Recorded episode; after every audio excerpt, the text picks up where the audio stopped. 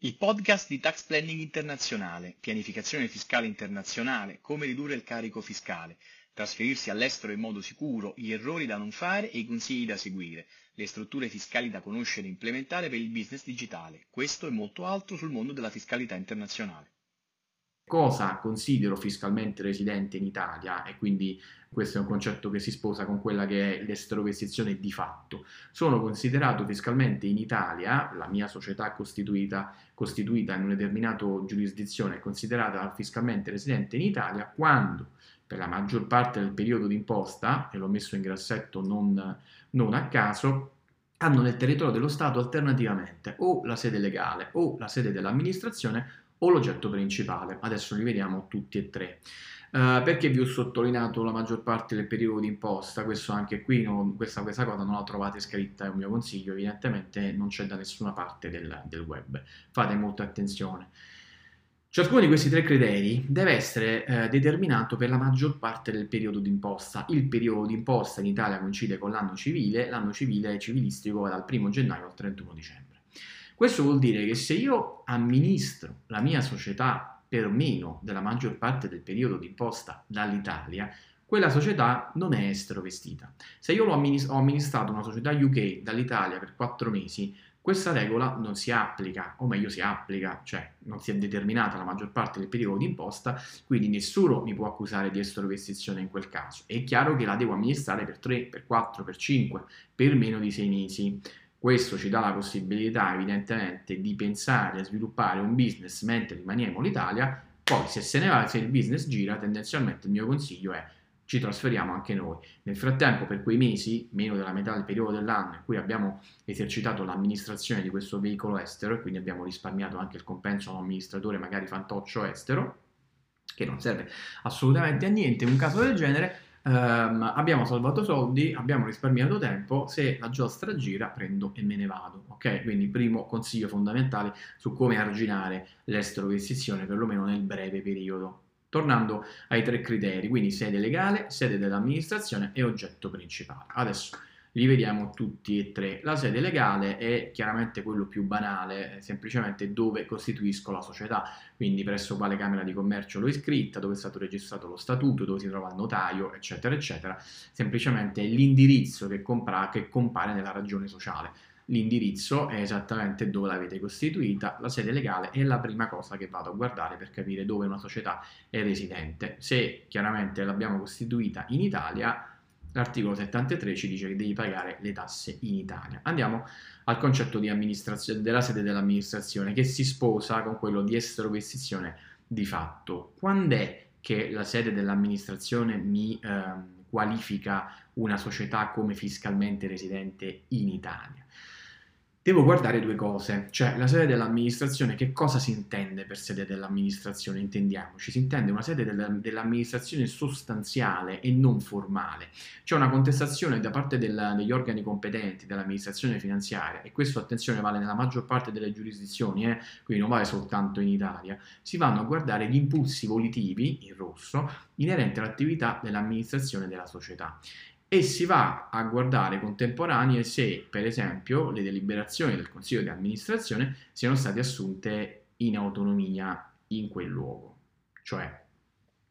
impulsi volitivi vuol dire chi comanda la giostra, da dove parte l'impulso principale che fa muovere eh, tutta quanta la, la, giostra, soprattutto se quell'impulso volitivo è stato preso in autonomia, perché se io metto un amministratore fantoccio o uno che mi firma semplicemente i, i, i verbali del consiglio di amministrazione, ma poi tramite un accertamento o, o si va a vedere che per esempio esiste un flusso di mail, una volta c'erano i fax, oggi ormai si vanno a guardare soltanto le mail, che è la prima cosa che ti sequestrano è il computer, quando la, l'agenzia si accorge che c'è un flusso di mail costante tra l'amministratore di fatto, cioè tu che sei rimasto in Italia e l'amministratore eh, formale, cioè il, il nominee che il tuo consulente eh, UK ti ha messo pagandogli qualcosina come amministratore della società della Limited UK che ti sei aperta, quando c'è tutto un flusso di mail per cui sei tu che dici all'amministratore che cosa deve fare, come comportarsi, eccetera, eccetera, o van, si rendono conto che invece che i rapporti con i clienti, con i fornitori, il marketing lo fai tutto quanto tu in Italia e lo possono fare anche attraverso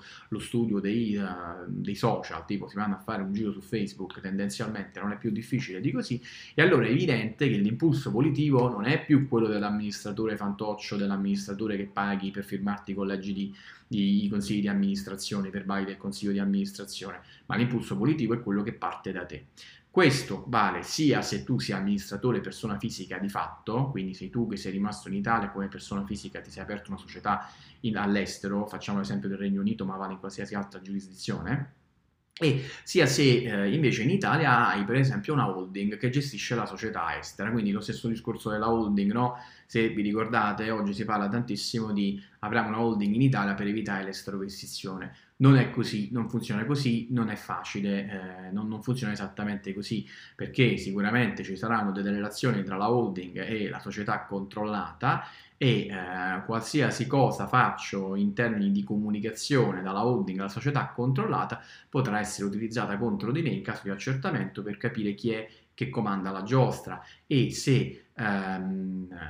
gli impulsi volitivi, se è evidente che eh, la giostra è governata dal giostraio italiano, eh, la succursale estera viene tassata per trasparenza in Italia, ok? Quindi due sono le parole chiave che dovete eh, mettervi in testa quando parliamo di estrovestizione di fatto, di amministrazione. Da dove viene l'impulso volitivo e chi se lo può dimostrare evidentemente da dove viene l'impulso volitivo e eh, se, le deliber- se le deliberazioni sono prese in autonomia. Quindi la parola formalismo, la parola formalità non serve a niente, si fa guardare alla sostanza. Quindi se anche quello mi firma i colleghi consigli di amministrazione, l'agenzia se ne sbatte ampiamente le palle. Lo stesso vale se tu viaggi, te ne vai una volta all'anno in Inghilterra a firmare i verbali e poi torni eh, in Italia. A quel punto però, eh, di nuovo, se sei stato un giorno in Inghilterra a firmare i verbali e poi 364 giorni all'anno, è evidente che stai guidando la tua società eh, estera dall'Italia, anche lì te lo vanno a contestare e, e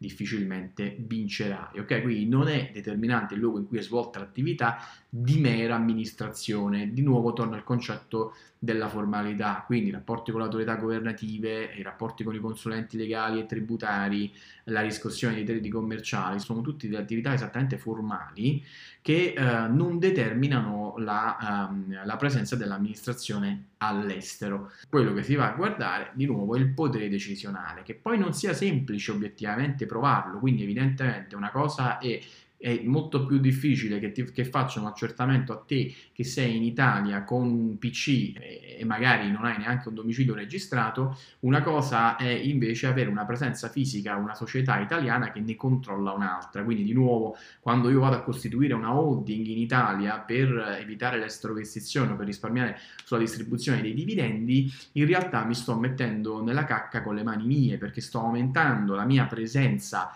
eh, sul territorio, quindi la mia presenza accettabile sul territorio italiano, perché di nuovo una cosa è che se sei tu persona fisica con il PC, una cosa è se hai una sede legale, un commercialista, magari c'hai un ufficio, un dipendente, eccetera, eccetera, e allora evidentemente un'amministrazione finanziaria sarà più uh, facile, sarà per lei più facile accertare un soggetto con una presenza fisica maggiore società holding, piuttosto che un soggetto con, con, una presenza fisica minore, persona fisica che ha un computer e lo apre, lo chiude a suo piacimento e si sposta. Quindi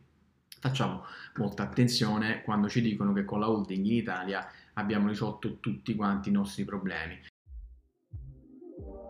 Grazie per aver ascoltato questo episodio. Se ti è rimasto qualche dubbio sull'argomento, ti invito a visitare il mio canale YouTube Tax Planning Internazionale e lasciarmi lì un commento o la tua domanda. Al prossimo episodio.